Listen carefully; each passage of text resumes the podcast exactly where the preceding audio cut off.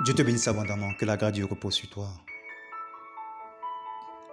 Que tu connaisses davantage le Seigneur et que tu t'attaches davantage à lui et à sa parole. Dans Genèse chapitre 10, nous allons aller droitement vers le verset 8. Genèse chapitre 10 parle des descendants de Sem, et Japheth, les enfants de Noé. Au verset 8, il dit ceci Et couche engendra Nimrod, qui signifie rebelle. C'est lui qui commença à être puissant sur la terre. C'est lui qui fut un puissant chasseur devant l'Éternel.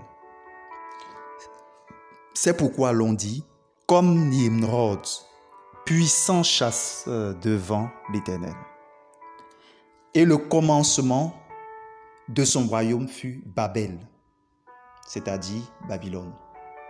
Puis Érec et Akkad et Calné dans le pays de Shinar.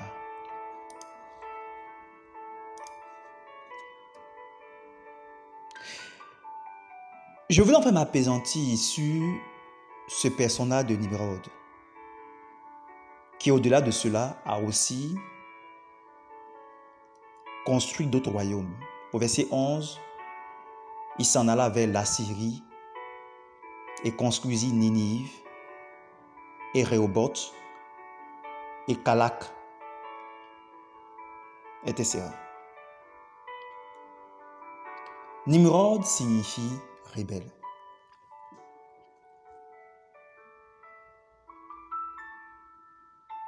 Je voulais faire sur le thème portant sur les noms que nous donnons aux enfants.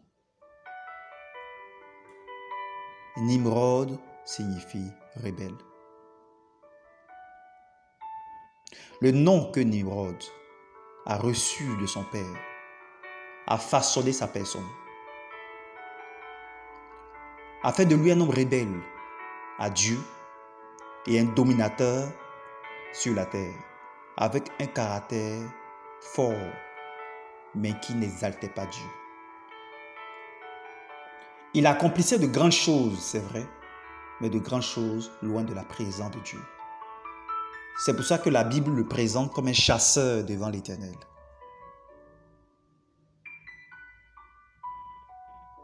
Pour donc connaître et apprécier une chose sous son vrai caractère,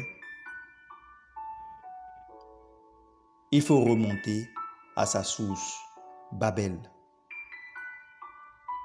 Par la suite, nous verrons que ce même Nimrod, à la création du Babel, avait fait une grande exclamation, celle d'atteindre Dieu.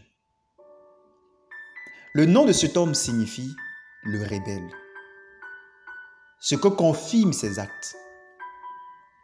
Avec lui, nous voyons que l'homme commence à saccager la terre y faisant régner la peur et la souffrance, en tuant pour son plaisir et pour affirmer sa puissance les animaux que Dieu avait donnés pour sa nourriture, que nous voyons au chapitre 9, verset 3.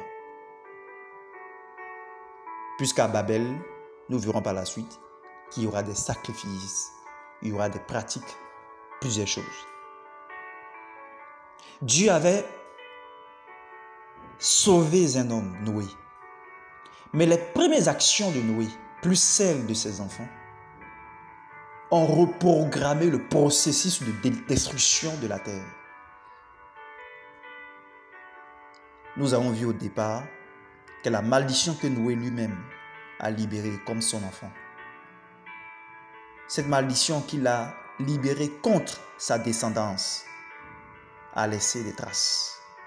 Secondement, l'un de ses fils a donné un nom avec une signification maléfique qui finalement a façonné son identité. Cela a sa position éternelle. Les noms que nous donnons à nos enfants sont des prophéties. Des prophéties parfois de ce qu'ils peuvent être en Christ, ou des prophéties de leur rétrogradation. Médite bien avant de donner un nom à ton enfant. Médite la signification du nom. Médite sur les modèles de personnes qui portent ce nom. Avant de donner ce nom à ton enfant. Tu pourrais le regretter. Tu pourrais ne plus jamais récupérer cette personne. Et si tu as déjà reçu un nom qui n'est pas inspiré de Dieu, brise les liens malsains avec le nom que tu as reçu.